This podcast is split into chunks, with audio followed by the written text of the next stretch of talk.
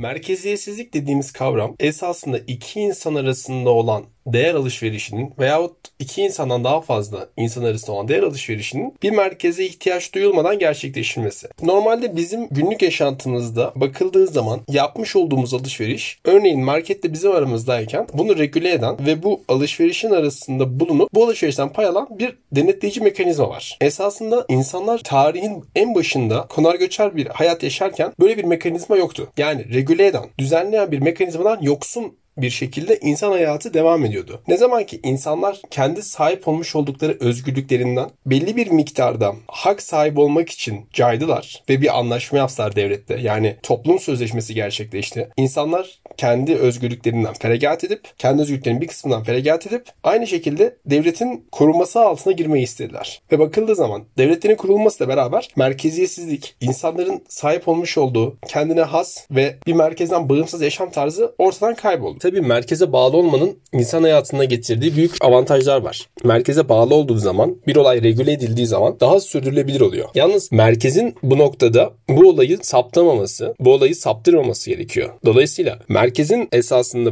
burada kendini konumlandırdığı nokta insan ilişkilerinde ve değer alışverişlerinde olayın hangi yöne gideceğini belirliyor. İnsanlar tarihten bu yana kendi yapmış olduğu değer alışverişlerini bir mecrada, bir platformda gerçekleştiriyor.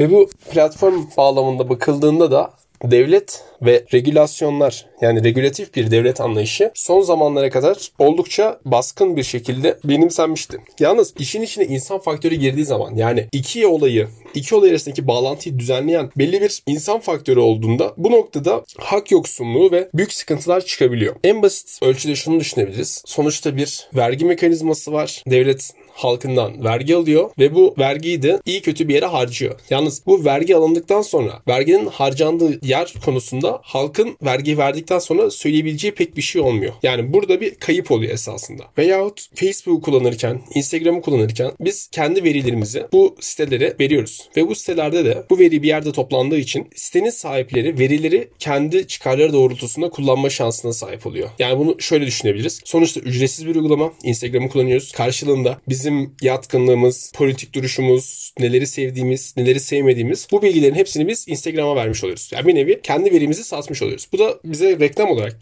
kişiselleştirilmiş reklam olarak algoritmalarla karşımıza geri geliyor. Ya da mesela Facebook'un Amerikan seçimlerine müdahale etmesi olayında da insanların sahip olmuş oldukları politik duruş, insanların politik düşüncelerini değiştirebilecek şekilde reklamlarla onları manipüle etmeye başlıyor. Dolayısıyla bu veriler bir yerde toplandığı zaman, verinin tek bir merkezi olduğu zaman ve verinin merkezi de insanlar tarafından yönetildiği zaman veriler esasında manipülasyona ve insanların aleyhine kullanılmaya çok açık oluyor. Peki merkeziyetsizlik bu noktada insanlara nasıl bir çözüm sağlıyor? Merkeziyetsiz denilen sistemler algoritmalarla beraber, bilgisayar programlarıyla beraber kuruluyor. Bu noktada dağınık defter sistemi kullanılıyor. Yani diyelim merkezi bir sistemde öğretmen sınıfın yoklamasını alıyor ve almış olduğu yoklama öğretmenin masasında duruyor. Yani sonuçta veri öğretmende ve verinin sahibi olan öğretmen o noktada kendince veriyi manipüle edebilir, veriyi değiştirebilir ve olan bir kişiyi yok yazabilir. Ya da direkt defterin başına bir şey gelebilir. Birisi bir öğrenci defteri çalıp yine aynı şekilde manipüle edebilir, değiştirebilir, ortadan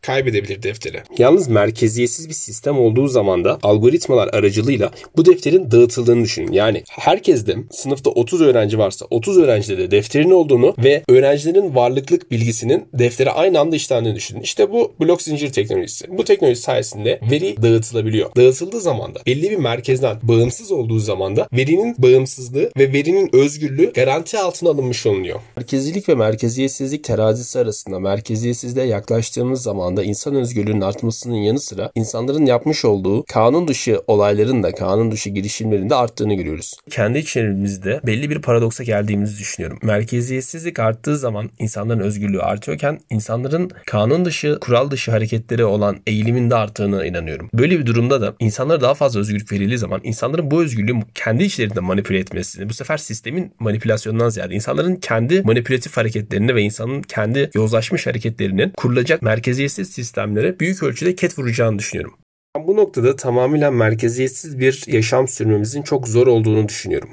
Mesela merkeziyetsiz bir ülke yönetimi olduğunu düşünelim. Yani ülkede herhangi bir karar alınacakken seksen milyon vatandaş oy verecek. Bunu tabii bir sistem üzerinden hızlı bir şekilde yapılabiliyor. Yani aslında pratik bir sistem. Bunu düşünelim. Şimdi bu her ince olayda halkın oy vermesi aslında halkın kendi bilgisi olmadığı, kendi uzmanlığının olmadığı konularda da halkın söz sahibi olmasını sağlayacak. Bu bence birinci sıkıntı. İkinci sıkıntı olarak halk bu kararları verirken manipülatif bir şekilde birbirini etkileyebilir. Yani nasıl normal seçimlerde de insanlar birbirlerini etkiliyorsa, birbirlerinin üzerinde yankı odalarını kullanarak etki sahibi oluyorlarsa burada da bu seçimler üzerinde halkın yapılmayacak, yapılması gereken bir olaya kayma ihtimalinin arttığını düşünüyorum. Yani tamamen saf bir demokrasi modeli olarak bunu kullanacak olsak bile, tamamen merkeziyetsiz ve saf demokrasiye dayalı bir ülke yönetimi kuracak olsak bile ya da bir şirket yönetimi kuracak olsak bile bu noktada kendi içerisinde dinamik farklılığı olduğu için, kendi içerisinde kültür ve eğitim farklılığı olduğu için bu kararların tamamının da aynı şekilde verilmesinin ben zararlı olacağını düşünüyorum. Aynı şekilde tüm kararların da tek bir merkez tarafından verilmesinin de çok zararlı olduğunu düşünüyorum. Yani bir merkezin kafasına göre bir yönetim biçiminin olması da zararlı geliyor bana. Dolayısıyla mesela böyle bir sistemde merkeziyetsiz ve merkezi durumların bir hibrit karışımı yapılabilir. Belli durumlarda çok fazla teknik detay gerekmeyen, daha fazla duygulara bağlı belki de durumlarda halkın görüşünün alınması, yani seksen milyona da oylama şekliyle